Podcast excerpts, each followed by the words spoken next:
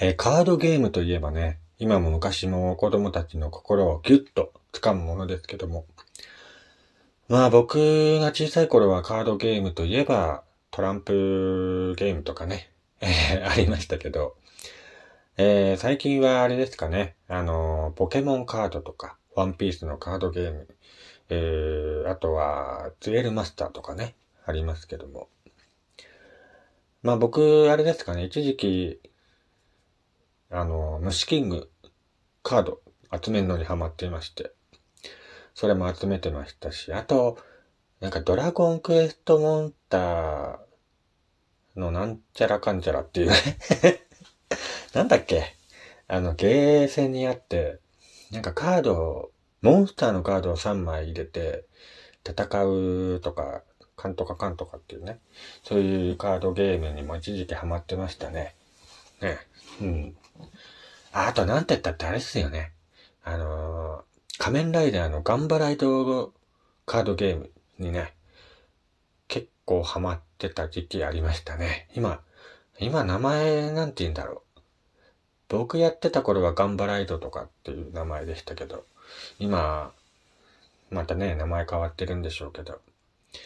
ね、今でも続いているコンテンツの一つですけどもね。ねえ、まあカードゲームといえばね、昔から今もいろんな形を変えて、えー、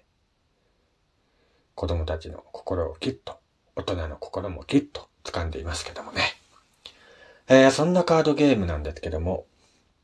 えーこの度ですね、えー、じゃじゃ麺、冷麺、わんこそばの魅力を発信する、な盛岡、ね、えー盛岡市自慢の三大麺をテーマにしたカードゲームっていうのがね、誕生したそうです。ねえ なんだこれって思いますよね。じゃじゃ麺、冷麺、わんこそばの魅力をギュッと詰まったカードゲームっていうらしいですけども。ねえ、どんなゲームなんでしょうね。まあ、こちらのカードゲームの名前が、ジャレワンっていうカードゲームらしいですよ。ね。じゃじゃ麺、冷麺、わんこそばの、えー、頭文字を取って付けられた名前らしいですけども、ジャレワンだそうです。えー、ルールは真剣衰弱と似ていて、裏返しに並べられたカードを巡って揃えるもので、えー、気力力を試すゲームらしいですね。はい。カードの絵柄は三段面の、えー食材となっていて、まあ、例えば、じゃじゃ麺なら、じゃじゃ味噌や紅生姜。冷麺なら、スイカやキムチといった具材のカードを揃え、より多くの麺を集めた人が勝ちという、まあ、カードゲームらしいですね。はい。ね。なかなか、今までありそうでなかった。新しいカードゲームですけどもね。ね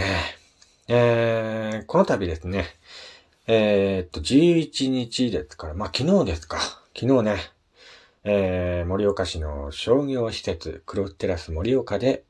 そのカードゲームの体験会が開かれ、多くの人々が早速ゲームを楽しんでいたそうです。えー制作したのはカードゲームを共通の趣味とする市内在住の男女7人。本業の傍らゲームの制作に取り組んできたそうです。ルールの考案からカードの印刷まで全ての工程を盛岡で完結させた。まさにメイドイン盛岡のカードゲームの誕生ということですけどもね。ねえ、ゲームを制作した菅原さんの話によりますと、えーお土産として、まだ三代目を食べたこともない方と遊んでもらったり、えー子供たちがね、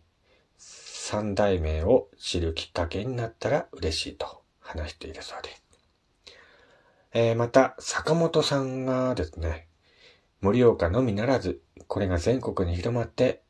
盛岡に来るきっかけになればいいなと話しているそうなんですけども、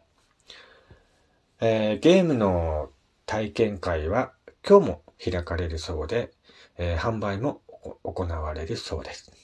ねどうですか皆さん。新しいカードゲームですよ。えー、ジャレワン。ね盛岡の三大麺。ねジャジャー麺、冷麺、ワンコそばをね、えー、モチーフにした新しいカードゲームらしいですけども。ねえ、なんか、興味ありますよね。ねえ、僕もなんか、ちょっと興味湧いてきちゃって、欲しいなぁなんて思ったりもしますけどもね。まあ、カードゲームっていうのはね、あのー、一人でやるとね、本当に孤独に押しつぶされそうになるんでね。あの、家族の皆さんとか、仲のいいお友達とかね、えー、そういった方と一緒にカードゲームをやってね、えー、この年末年始、家で楽しく過ごすのもいいんじゃないかなと思います。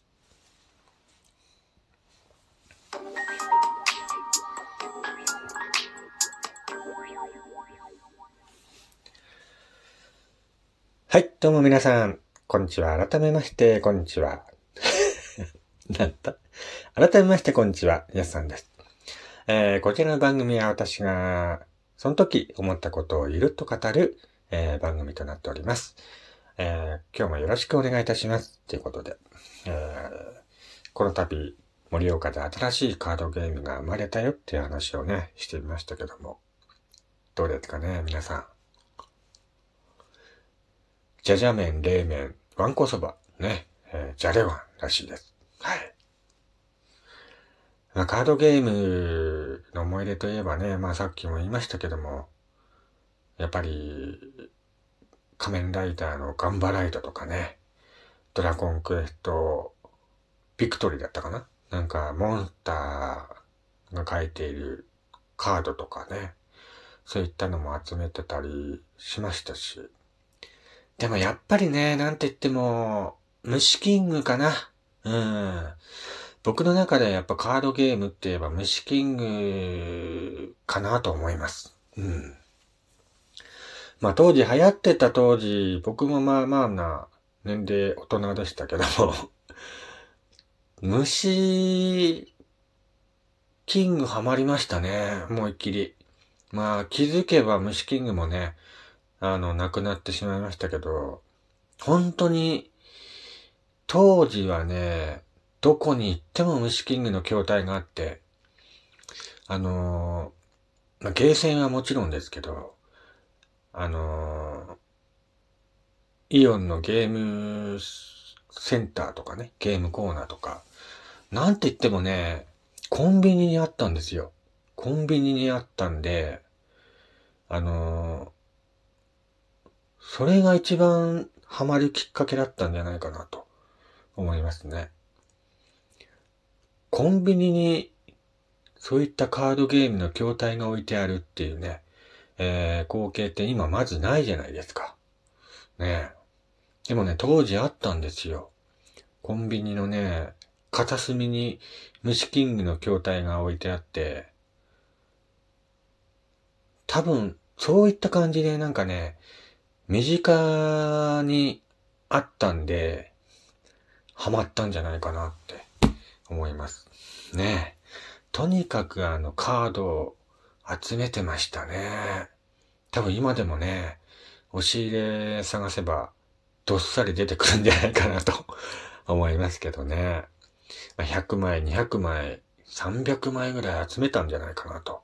思いますし、あの、ゲーム、ボーイアドバンスとかね、えー、ニンテンドー DS とかでも、虫キングのゲームがありまして、それも結構ハマってね、えー、夢中になってやってましたね。だからそれのおかげでね、あの、昆虫に詳しくなったっていうのもあるんですけど、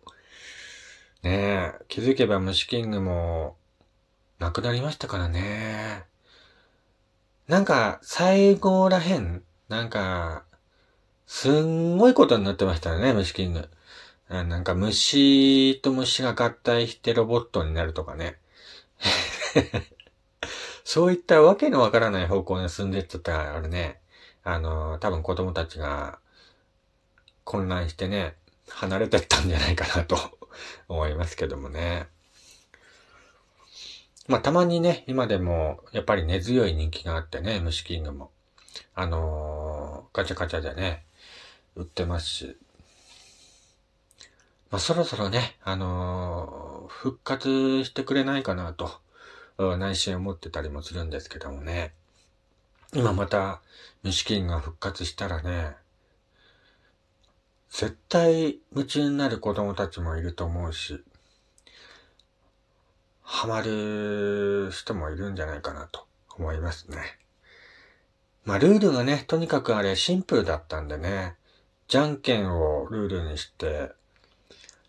なんかカードにあの、グー、チョキ、パーっていうね、あの、絵柄が書かれていて、まあそのカードをお互い出して、じゃんけんに勝ったら勝利って言ってね、そのシンプルなルールで多分ね、僕もハマったんじゃないかなと思います。ね。また虫キング復活してくんないかな。とにかくあれは面白かった。そんな思い出しかありません。